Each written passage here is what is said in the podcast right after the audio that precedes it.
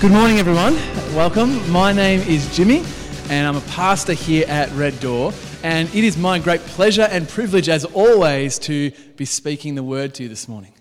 I think uh, God has been teaching me a lot about rest and resetting and grace paced living. And so I'm really excited to teach you and share with you from the word um, what God has to say. But I do have an important question to ask you first up. Have any of you ever ran a marathon before? Just hands up if you've run a marathon. Dev, you didn't run a marathon, you ran a triathlon. That's much shorter. Okay? So we are what I want to call Proverbs 28 runners, right? You might have heard of a Proverbs 31 wife. Proverbs 28 says, Only the wicked run when no one is chasing them, right? We are wholeheartedly believers in that. Wicked aren't chasing us, we're not running, okay? But here's the thing there is actually important lessons to be learnt from marathons and endurance, endurance events. One of the most important lessons you can learn from endurance events is this idea of pacing. The speed at which you go. The greatest thing that'll make sure you don't finish a marathon or a triathlon or any endurance event is the speed at which you start out with. Can you maintain it? It's the difference between finishing and not finishing. If you go too slow, you'll never have a chance of winning and you'll never challenge yourself. But if you go too fast, you'll blow up and not finish the race.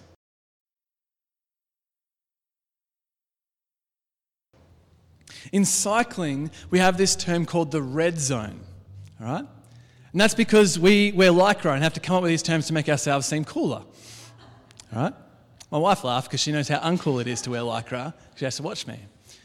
The red zone is simply when you're at your absolute maximum output. It is a place that you cannot hold for very long. If you can hold it for four minutes, five minutes, you're doing well because as soon as you go past, there's a, there's a limit, as soon as you go past it, you're blown up it's game over. If you've watched the Tour de France and you see some of the cyclists look like they're going backwards down the hills, that's what's happened. They've, they've, they've operated too long in the red zone and they've blown up. It's like putting jet fuel in a Commodore. You're going to go really fast for a really short amount of time and then things are going to explode.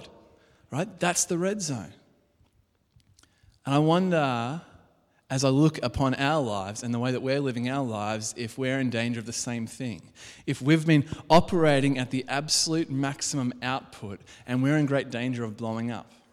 The pace that we're living so much of our lives is breakneck, and I wonder if it's breaking us. So here's a question for you What pace do you think Jesus lived his life at? Dallas Willard is an American theologian, and he once asked a class to come up with what's one word that describes Jesus the best. And there's, there's lots, to be honest. Jesus was kind and loving. He was gracious. He was courageous. Uh, he stood up to the powerful. He loved the lonely and the lesser, the outer. But Dallas came up with his own word. He said that Jesus was relaxed. And there's a huge part of me that doesn't really like that word relaxed. It sounds inadequate to describe the person of Jesus. And yet, as I think about his ministry, about the way that he lived his life, it actually seems rather fitting. Jesus started his ministry after 30 years, a patient man. The first thing he did in his ministry was head out into the desert Right? He wasn't going to the, the main places, the cities. He went out into the desert. He was led into the desert. On his way to do miracles and healings, he was slow. He was relaxed on the way to the synagogue official's daughter. He was relaxed on the way to see Lazarus to the point that Lazarus died whilst Jesus was diverting himself. He was just relaxed. And Jesus often just took himself away from the crowds to the point that there was one occasion that the disciples left him behind. Jesus was relaxed. And I wonder if the reason that we don't like that word relaxed when it comes to Jesus is because the pace that he lived out his life at is actually strange and foreign to us. Because when you, talk, when you ask each other, How, How's your week been? How are you going? What's the two most common answers? Tired, busy. And busy isn't just a season, it's actually become a way of life for us. So it's become our persona. I'm tired, I'm busy. There's a quote by AJ Swoboda that I think sums us up well on the screen. He says, Our time saving devices, our technological conveniences, and cheap mobility have seemingly made life much easier and interconnected. As a result, we have more information at our fingertips than anyone in history. Yet, with all this progress, we are ominously dissatisfied. In bowing at these sacred altars of hyperactivity, progress, and technological compulsivity, our souls increasingly pant for meaning and value and truth as they wither away, exhausted, frazzled, displeased, ever on an edge. The result is a hollow culture that, in Paul's words, is ever learning but never able to come to a knowledge of the truth. And the next page. Our bodies wear ragged, our spirits thirst we have an inability to simply sit still and be. As we drown ourselves in a 24 7 living, we seem to be able to do anything but quench our true thirst for God. We have become perhaps the most emotionally exhausted, psychologically overworked, and spiritually malnourished people in history. Let that sit for a moment. The thing is, I know that I'm not immune to this. Pastors aren't immune to this. In fact, if you look at ministry statistics, you'll know that being a pastor is a pretty brutal job. Um, pastor Jono has been a, a, minister for over 10 years now, and from his graduating class in Ridley, there's maybe two or three people still left in ministry. There is an enormous body count. So it's not just like, well, we're super spiritual and so we're good. We feel the pain as much as anyone. I was really affected by the story of a guy called Andrew Stoecklein, who was a pastor in Chino Hills um, in California. His father died at the age of 55, and Andrew took over the church.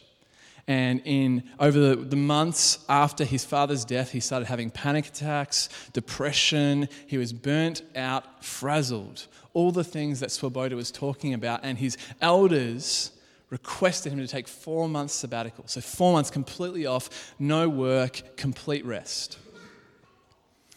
When he came back, he gave a haunting sermon called Life in the Cave about pressure and stress. And he said this It's not easy to be a pastor's wife. She sees all of the behind the scenes, and especially through this journey that's been really difficult. I have not been a very fun and easy person to live with. His wife said this We still have a long way to go to work through it, but we are all in. You guys, he loves this place so much. He didn't want to stop. He would have kept on going and going and going and going, and it probably would have cost him his life. That's how much he loves all of you. That's how much he loves this place. Two weeks later, Andrew Stoecklein took his own life. The pace of life that he was living at was breaking him.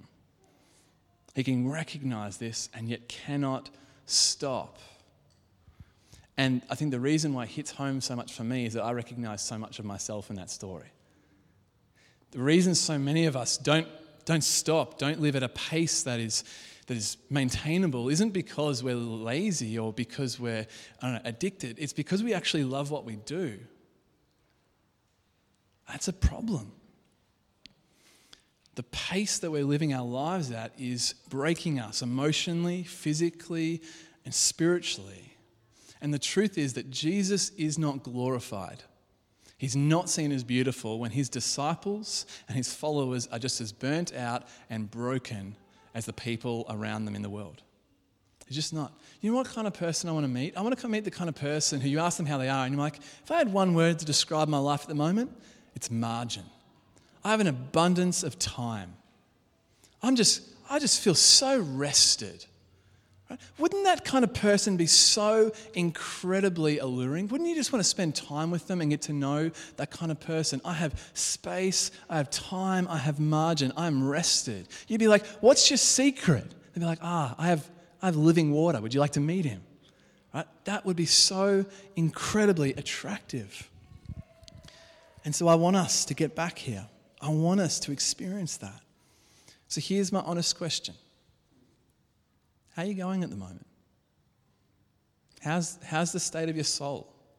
Are you feeling like you could live this pace for next five years, 10 years, 15 years, 30 years? Do you think this is sustainable for you?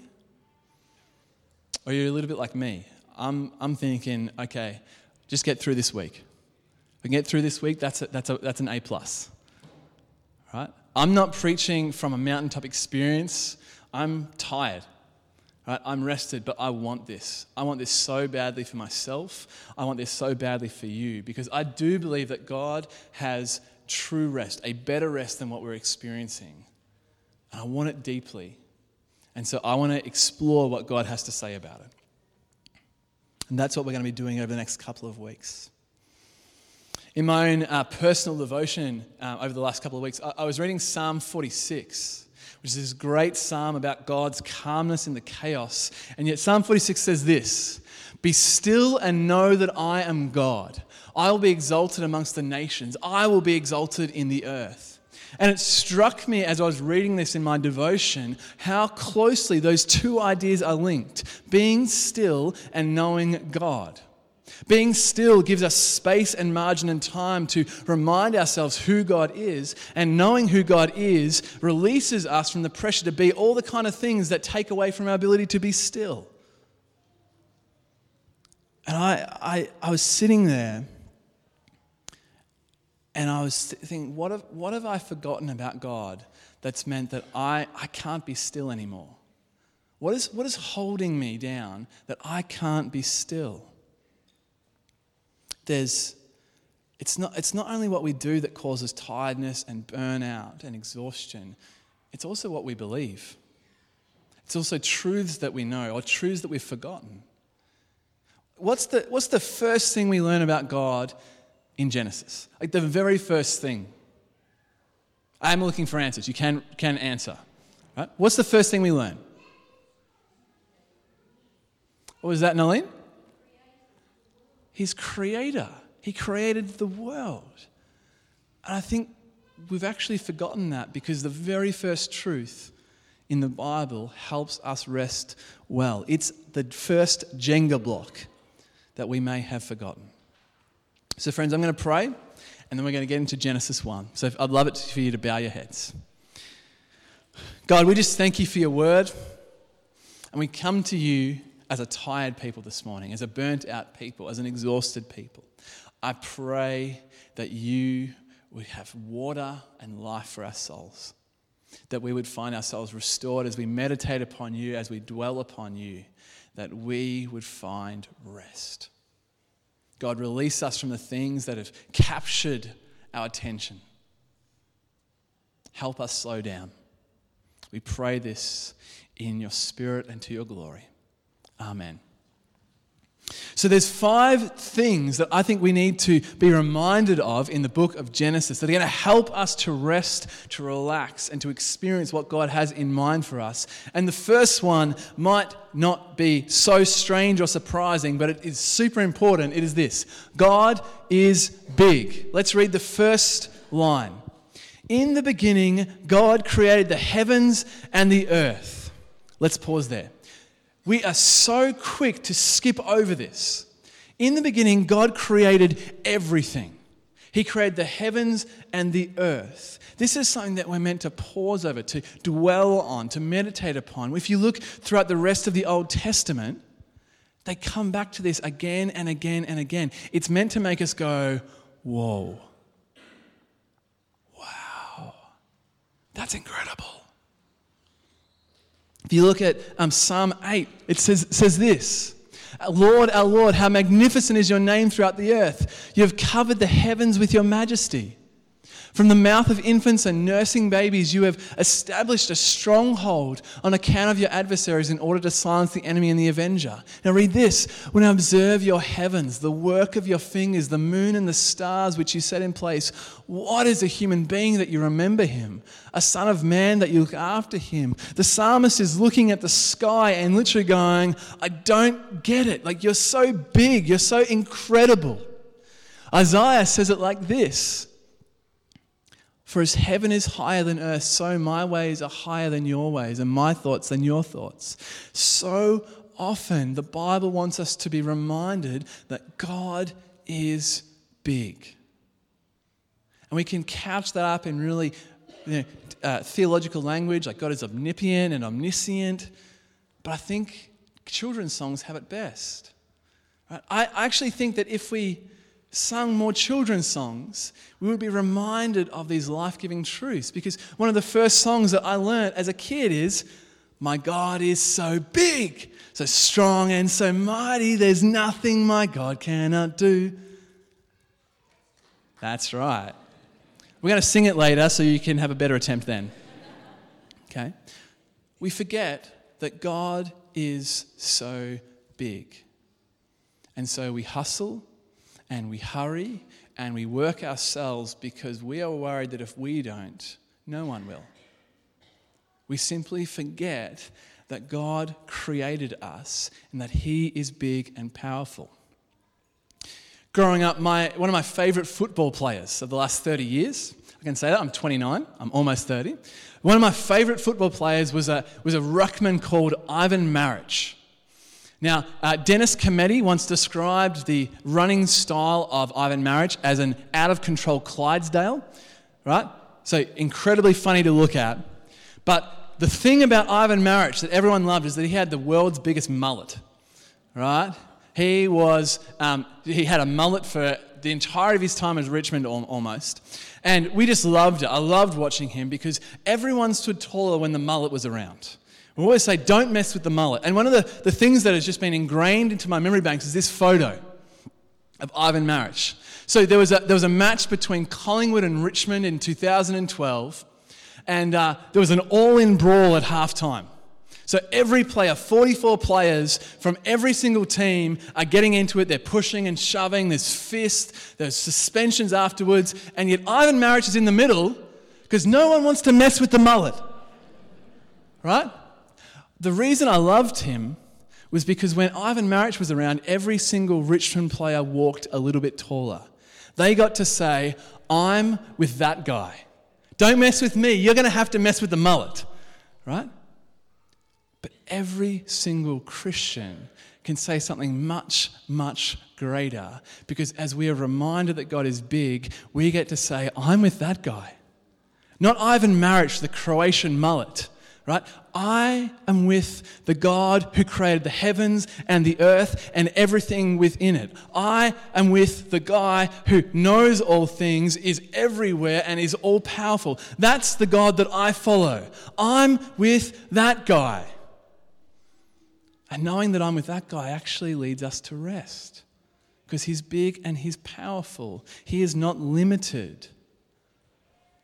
So, Christian, remember that God is big. The second thing I wanted to remind us of is that God is good. It's a familiar refrain in the book of Genesis. God created something and it was good. God created something and it was awesome. God created something and it was excellent. There's no absence of, of perfection in what God's doing.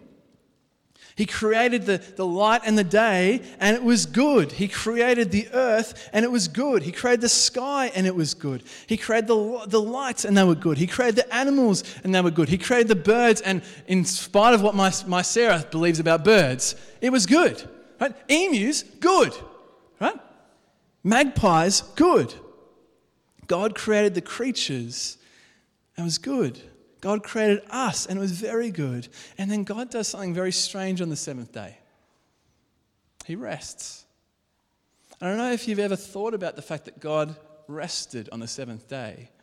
Because it actually, the more you think about it, it's strange, especially if you consider what we've just been reminded that God is big and powerful. He doesn't need to rest, He's all powerful. There's no time where God's like, well, create the world today.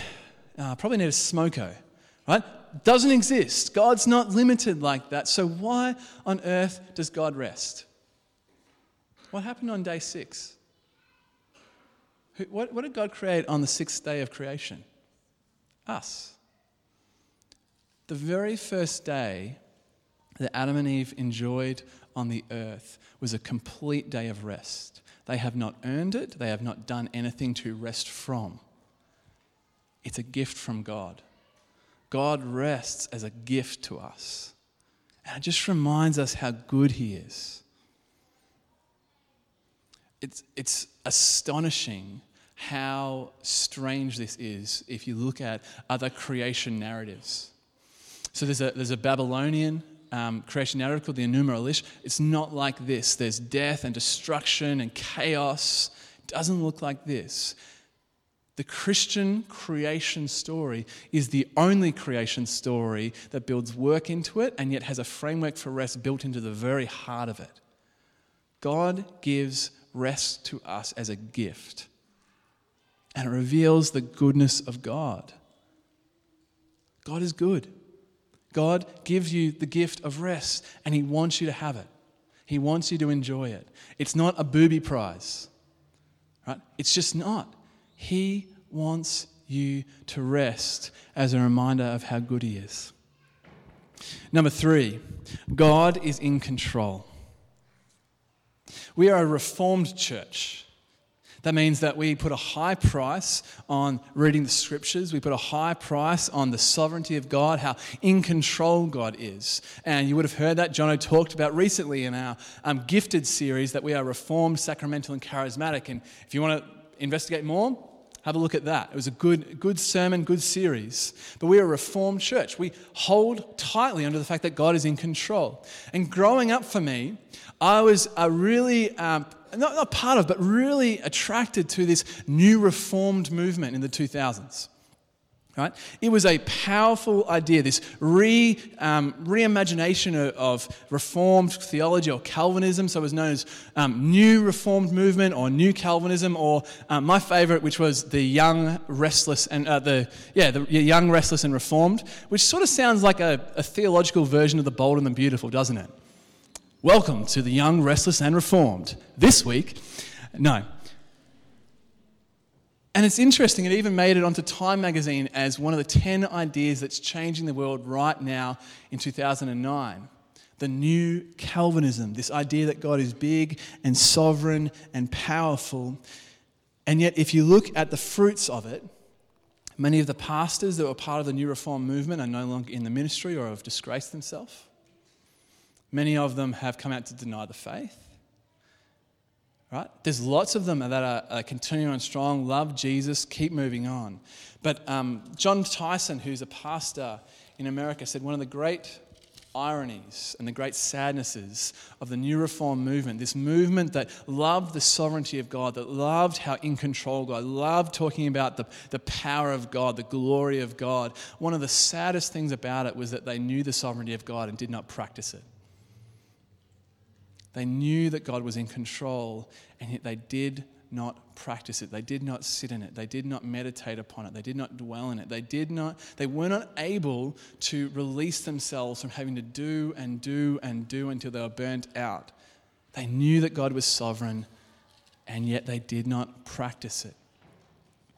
Hebrew scholar Matitiahu Tsevat says this. Not that one. Um, do we have, it might be a, a couple of slides back there. The basic meaning of the biblical Sabbath, of the rest that God intends for us, is the acceptance of the sovereignty of God. God, you are in control and I am not. Therefore, I will put down my hurrying, my hassling, my hustle, and sit. I can release because you are in control. Friends, don't just believe the sovereignty of God, practice it. And you might go, well, what does that look like? Well, read Matthew chapter 6. Therefore, I tell you, don't worry about your life, what you will eat or what you will drink, or about your body, what you will wear. Isn't life more than food and the body more than clothing? Consider the birds of the sky. They don't sow or reap or gather into barns, yet your heavenly Father feeds them. Aren't you worth more than they are? Can any of you add one moment to his lifespan by worrying? And why do you worry about clothes? Observe how the wildflowers of the field grow. They don't labor or spin thread, yet I tell you that not even Solomon in all his splendor was adorned like one of these.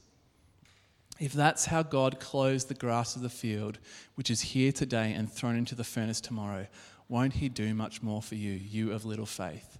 So don't worry saying what we will eat, or what will we drink, or what will we wear.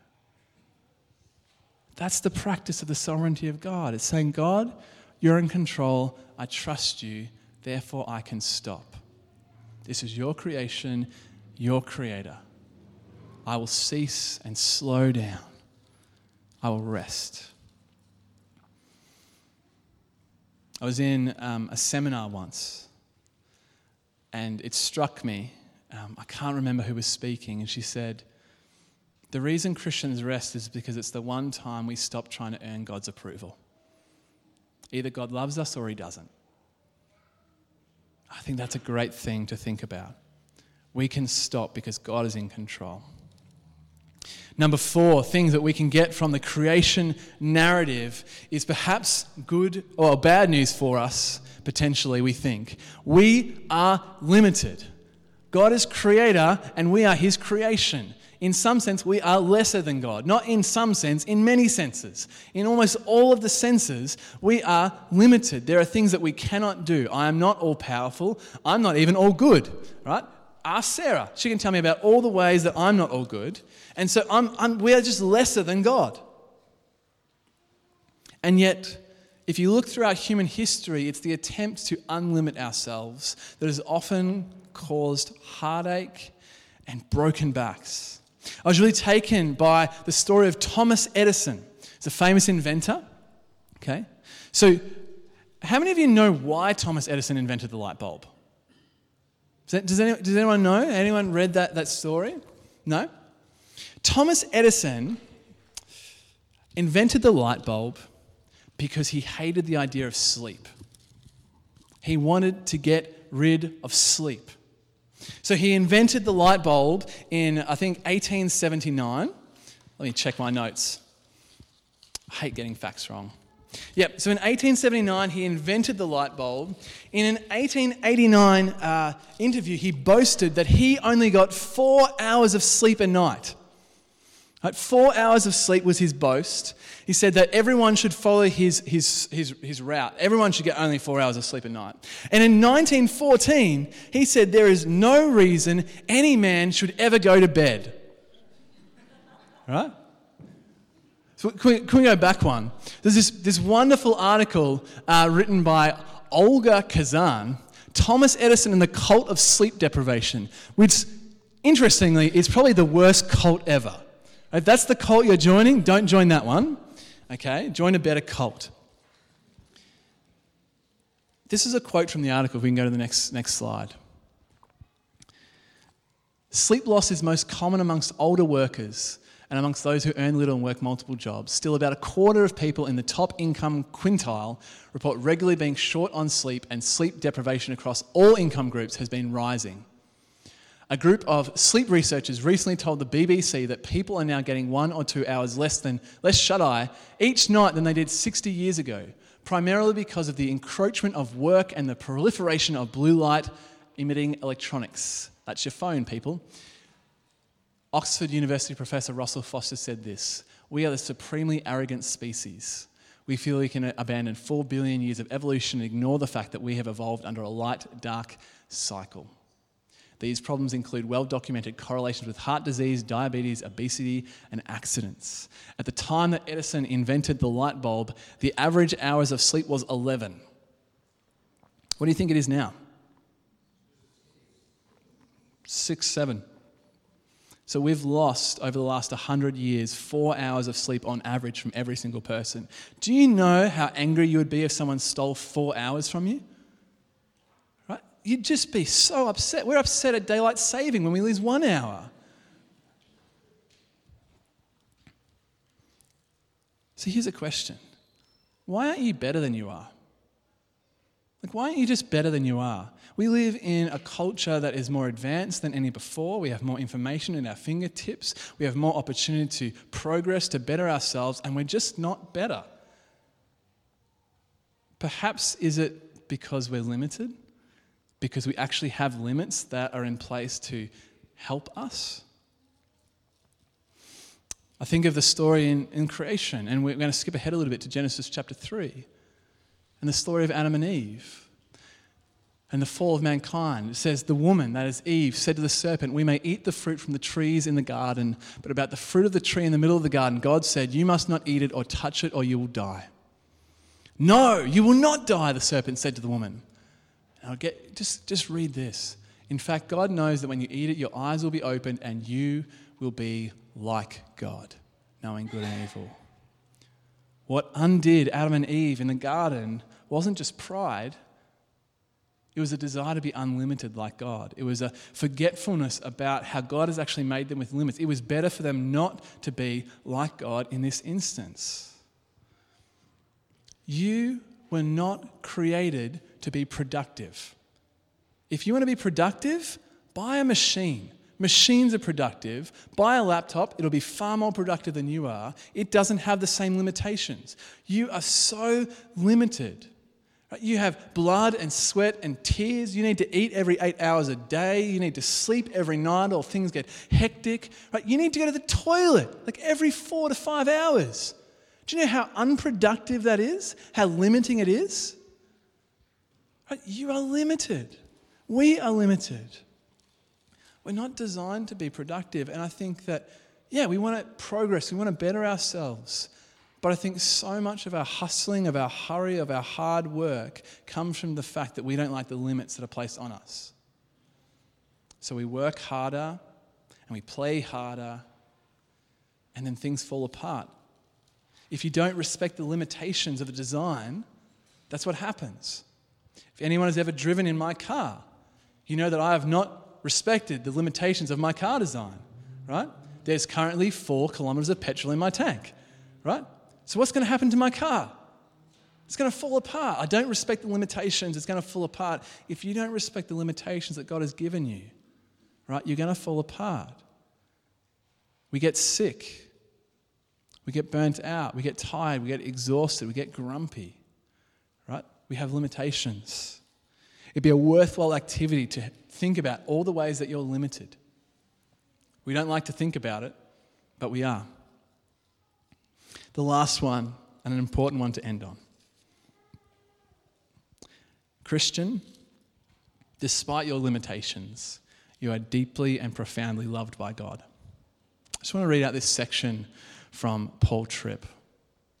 He says this The color of your eyes, the shape of your body, your intellectual and physical gifts, your hair, your voice, your personality, the color of your skin, the size of your feet, everything all of your hard wiring is the result of God's glorious creative ability. The package that created you comes from His hand. Now, as familiar as all of this is, it is nonetheless important. I'm deeply persuaded that whilst many of us worship God as Creator on Sunday, we curse His work during the week. Most of us harbor dissatisfaction with who God has made us to be. There are times in our lives when we secretly wish we could rise to the throne of creation and remake ourselves in the image of what we would like to be. One of the driving forces behind so much of our hard work, our hustle, and our hurry is the simple fact that we don't like who we are. We don't like the shape of our body.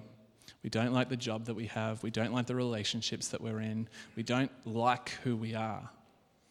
And so we wake up early and we go to the gym, or we ride, or we eat less, or we diet. We don't like the jobs that we have, so we work twice as hard as anybody else so we can get a job that could finally mean that I actually like who I am. I, res- I can respect myself now. But, Christian, God loves you. Like, just have a look at the way that God talks about his creation when he created humans. It's in Genesis 1. God created man in his own image. He created him in the image of God. He created the male and female. God blessed them, and God said to them, Be fruitful and multiply and fill the earth and subdue it. Rule the fish of the sea, the birds of the sky, and every creature that crawls on the earth. God also said, Look, I've given you every seed bearing plant on the surface of the entire earth, and every tree whose fruit contains seed. This will be food for you for all the wildlife, for every bird of the sky, and for every creature that crawls on the earth, everything having the breath of life, I have given every green plant for food. And it was so. And this is what he says next God saw all that he had made, and it was very good. In creation, God makes the earth, He makes the seas, He makes the animals, He makes the birds, He makes the fish. And yet, it's not until He makes us that He says, very good. When God created you, He created you as very good. You don't need to remake yourself or remodel yourself or reshape yourself to be loved by God. You were created to be loved. And in fact, if you're a Christian, that is someone who trusted Jesus, this is even more true for you than it was just in the creation story. I love what Romans 8 has to say about those who are in Christ. For I am persuaded that not even death or life, angels or rulers, things present or things to come, hostile powers, height or depth, or any other created thing will have the power to separate us from the love of God that is in Christ Jesus. Christian, you are loved. So stop the hard work that fuels so much of your, that, that is fueled by so much of your dissatisfaction about your body shape or your position in life and just sit and rest in the fact that you, despite all your limitations, despite all the ways that you fall short, are deeply and profoundly loved by God. You are created to be loved, you are created to be known, and you are created to be loved. Dwell on it. Sit on this fact. It would be an incredibly restorative and redemptive thing if once a week we would just sit on the fact that God is big and that God is powerful and that God is in control and that God is good and that although we are limited, we're loved. What hustle and hurry and hard work they all do, they just take our eyes off the prize. They're not bad things, they're good things. Work is a gift from God. The problem is if we work too much, it becomes a curse because it takes our eyes off who gives work. And so here's my encouragement for you, Christian rest, knowing that God is big. He holds the whole world in his hands, and your life is not too hard for him to hold. Christian, rest. God is good. His intentions for you are good. Trust him. Christian, remember that God is in control. Practice the sovereignty of God. Practice just meditating upon how God is in control. Just say that again and again to yourself God is in control. I can't see the end, but I trust Him. I know that He's big and He's powerful and that He's not forgotten me. I'm going to sit in that knowledge for a second. Christian, remember that you're limited. You cannot be all things to all people all of the time. Right? You're not designed to be productive. You're designed to be worshippers. So do that. Remember who's your creator and who is his creation. But, Christian, rest in the fact that you're loved. You don't need to improve yourself. You don't need to lose 10 kilos. You don't need to gain 10 kilos. You don't need to be married or single. You don't need to have kids or no kids. You don't have to change anything about the fact that if you're in Christ, if you trust Jesus, you're deeply and profoundly loved, and nothing can change that, and nothing can take that away from you. So, Christian, rest. Let us stop living at this breakneck pace, this pace that we've been discipled by the culture to live, because God has a different way. And I want us to experience that. Let me pray. God, I just want to thank you for your word. I want to thank you that as we examine it, it actually releases us. It releases us from the need to be something we're not and it releases us from lesser things that we look at and meditate on and gets to see we just get to see and behold your bigness and your greatness. This week god help us to stop. Help us to slow down. Help us to remember who you are. That you are big that you are strong that you are good and that you are in control help us to remember who we are that we are not god that we do have limitations it's okay to have limitations. Help us be reminded of that, but help us be reminded as well that in our limitations, we are deeply and profoundly loved by God. We pray this in His precious name. Amen.